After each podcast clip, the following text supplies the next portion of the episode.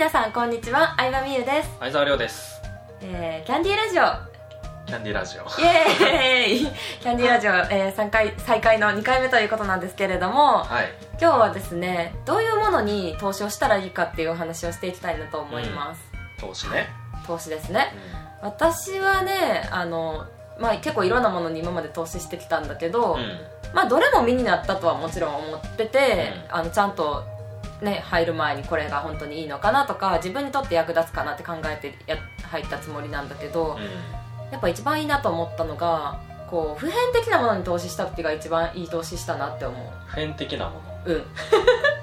普遍的なものというと、うん、こうブームに乗ったものじゃないものかな。あ、例えば、まあ、アメブロ講座とか、うんうんうん、Facebook 広告を使うとか、あ、そういう、確かに最近流行ってたね、 Facebook 広告とか、うん、流行ってた。あとは YouTube でなんちゃらとか、うん、いいんだけど、うん、でこうスクール運営者がもうブームに乗ったやつってやっぱりわってお客さんが集まるし、うん、集客もしやすいし打ち出しもしやすいってのもあるんだけど、うん、それもし YouTube じゃあ YouTube が設定変わったらこうね、広告料の支払い方法が変わったらとか、うん、アメブロも急にこう削除されるようになったらとか、うん、Facebook 広告だってこうネットビジネス系の広告は禁止とかいきなりなったらっていう一個のことに依存しちゃう感じがあるかなって。あるある、うん、Facebook 広告だってアカウントなんか作ったらすぐ削除されて急に全然怪しくないのにね、ストップされたから、ね、そう、もっと怪しい人いっぱいいるのにとか思うよね、うん、だからもう向こうに委ねられてるから、うん、そうそうそうそう、一個に委ねられてるのがすごく嫌だな。なるほどね、そこが普遍的じゃないものね、それ。うん、そういうこと、そういうこと。ピーピーシー アフィリっていうのが一時期流行ったことあるんだけど、うん、まあ Yahoo で検索した時に上とか右とかにお金出して広告載せてるやつがあるんだよね、うんうんうん、あれもある時に情報商材系は一気に審査に落ちるようになったっていう時期があって、うん、で、そうそう、すごい稼いでたアフィリエーターさんがどんどんひゃくまん以上稼いでたのにいきなりもう売り上げゼロになったって人もいたりして、うん、何かに委ねるっていうのが、まあ、私はあんまりしない方がいいかなと思って、うん、アメブロにしても Facebook にしてもその小手先のノウハウだけを求めていると、じゃあまた次新しいノウハウを学ぶためにまた新しいとこ行ってまた新しいとこ行ってってずっとお金使い続けることにもなっちゃうし、はい、それだったら普遍的なものに使った方がいいと思うんですよね。普遍的なものっていうのは何すか、うん、そうなの。普遍的なものはね、人の心理。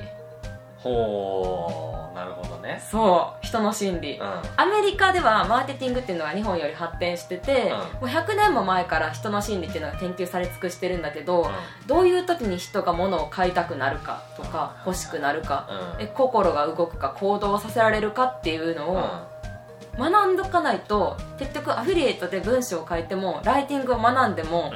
売れないんですよ、うん、なるほどね。そうそう、うん、ま、もちろんいっこも売れないわけじゃなくってゴリ押ししたりとか、うん、こうなんかね、煽ったりしたらもちろん売れるのは売れると思うけど、うん、でもやっぱりずっとは続かないんですよ。煽られて買っちゃうのとか焦らされて買っちゃうのってやっぱりまたこれかってなると思うし、うんはい、そうじゃなくってどういう時に買いたくなるかっていうのを学んでるとやっぱり全然結果はすごい変わってくるなって思った。うん、うん、じゃあどういうのに投資したんですか。えー、投資してよかったなっていうのは、うん、まあ、マーケティングを学ぶ、まあ、あの心理学を絡めたコピーライティングとかかな。うん、うん、なるほどね、うん、あと今あれじゃない、うんうんうん、あのまた新しいコミュニティに入ったじゃん。うんうんうん、あ、そうそうそう、それもあの ディーアールエム っていうやつなんやけど、うん、ステップメールとかメールで物を売るっていう、人の心を動かして物を売るっていうやり方とかを学んでて、うん、それはすごい役に立ったなって思う。うん、うん、なるほどね。まあ心理さえ分かっていれば、そうそうそう、まあ、心理とマーケティングってまあほぼ同じイメージですね。うん、同じかも、そうかも、そうかも、うん、こうさえときゃもう、そうそう、一生使えるっていう、うん、そうそうそう、どんなものを売るにも使えるし、時代が変わってもあのその売る相手が変わっても使えるから、うん、なんか本質的なことを学ぶのにお金を投資した方がいいかなって思う。うん、なるほどね。まあ、メンタリスト ダイゴ ってもう心理のプロなわけだけど、うん、あの人に物を売りつけられたら絶対買うと思う。うん、そうそう。そっか、ダイゴ が例えば、そうそう、その ピーピーシー 広告、うん、いけるよって言ったら、うん、多分そう。行っちゃうし、そうそうそうそう、大悟は Facebook 広告出るよって言ったら行っちゃうし、うんうん、行っちゃうし、そういうこと、まあ、私たちって何でもそうなんだけど、テレビ シーエム でも広告でも結局は心を動かされて買いたい気持ちにさせられて買ってるから、うんうん、保険の シーエム とか見てると本当にそうなんだよね。こうね、にじゅう代で働いてなくなった時のリスクとかまあぶっちゃけめちゃくちゃ確率が低いのにすごいこう恐怖を煽ったり、人がこれないと不安なんじゃないかって気持ちにさせて売ってるから、うん、保険とかは特にそうかな。そう、ね、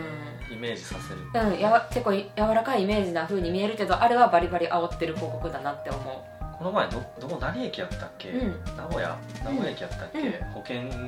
あ、そう、名古屋の駅前、静岡の駅前かな、静岡駅前、保険のね、会社のビルが ね, ねビルだ、自社ビルだらけだったね。そうそうそうそう、自社ビルだらけだったね。大手よん大倉庫とか。この儲けは一体どっから出てるの、ね、そうだよ、この儲けはもう一等地に保険の会社って立ってるけど、うん、どこから出ているかっていうことを考えると、保険はリターンが極めて少ない投資ですからね。そうですね、うん、そうそう、宝くじほどではないにしても、うん、まあ、不安を煽ってるわけですよ。それだけ貯金をしてれば保険は入らなくていいって言ってる人もいるぐらいなので、